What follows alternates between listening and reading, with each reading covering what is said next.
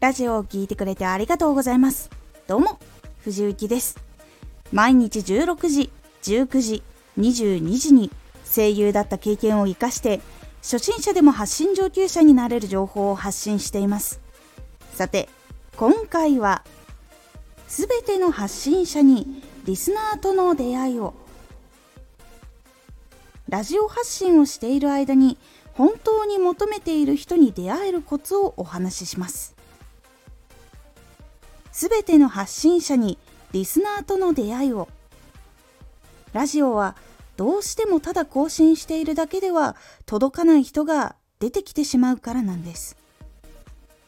ラジオを更新して置いておくだけで聞いてもらえるということはあらゆるポイントをクリアしているラジオでないと難しいっていうことが実際にやっぱりあります。ラジオがリスナーに届く時の経路はトップページで見つけた。ラジオ以外のアプリ SNS で知った。知っている人が紹介していた。という経路が多いです。なのでこの3つの経路にしっかり入るようにラジオを作っていく必要があるんです。トップページで見つけた。トップページにラジオが更新されていても必ずしも見つけてもらえるわけではありません。相手に気になるポイントがあったから見つけてもらえるんです。そのためには聞く人が必ず見るジャンルそしていい印象やラジオのイメージができる画像。ラジオの内容がしっかり伝わる上に内容が聞きたいと思うタイトル付けが重要になります。なのでジャンル選び画像選びタイトルの付け方をしっかり磨いてみてください。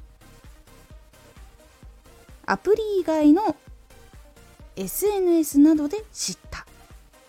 SNS はスタンド FM 以外の場所になります。なので他の SNS でもしっかり文字や画像動画などを使って発信していく必要があります。宣伝や更新しましたの情報だけでは伝わらないのでそれぞれの SNS のやり方でしっかり多くの人に伝わる方法を勉強して発信していくようにしましょう。知っている人が紹介して知った。これについては2つやり方があります。1つは発信者の人と仲良くなってコラボしたりとか。そうすると結構自分と相手も結構仲良くなってお互いのことが分かったりとかそういう点があるので一緒にコラボした時に新しい人が知ってくれるっていうのがあったりとかコラボじゃない時にも話に出てきたりとかして新しく知ってもらえるとかっていうことが起こったりします。そしてもう一つは同業者の人同じラジオを発信している人似たようなジャンルを発信している人にこれはすごいって思ってもらう作品を作るっていうことが必要になります。これは実力作品の質などがかなり影響するところなので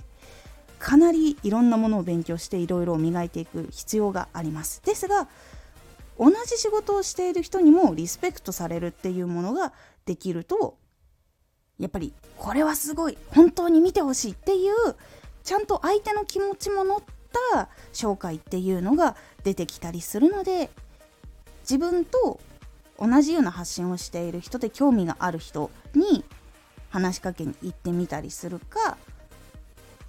実力作品を磨くためのことをすごくやって同業者の人にもすごいと思ってもらう作品を作るの2択でこちらは達成することができます。この3つの経路に乗っかることができるといろんな発信の中で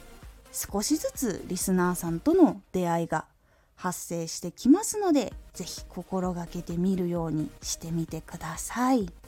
まずは自分ができそうな簡単なところから進んでいくのをおすすめします。いきなり大きいのをドンってやってなかなか辛い道になるのが大丈夫っていう人だったら大きいところから逆に挑戦してみるのもありかと思います。是非試してみてください今回のおすすめラジオ発信を楽に継続させる一つのコツ継続をさせる時に結構自分のメンタルっていうのが大きく影響を及ぼします。そこの負担を減らしながら継続をさせやすいコツをお話ししています。このラジオでは毎日16時19時22時に声優だった経験を生かして初心者でも発信上級者になれる情報を発信していますのでフォローしてお待ちください。毎週2回火曜日と土曜日に藤雪から本気で発信するあなたに送るマッチョなプレミアムラジオを公開しています有益な内容をしっかり発信するあなただからこそ収益化してほしいそして多くの人に聞き続けられてほしい毎週2回火曜日と土曜日ぜひお聴きください。ツイッターもやってます。ツイッターでは活動している中で気がついたことや役に立ったことをお伝えしています。ぜひこちらもチェックしてみてね。コメントやれたいつもありがとうございます。では、また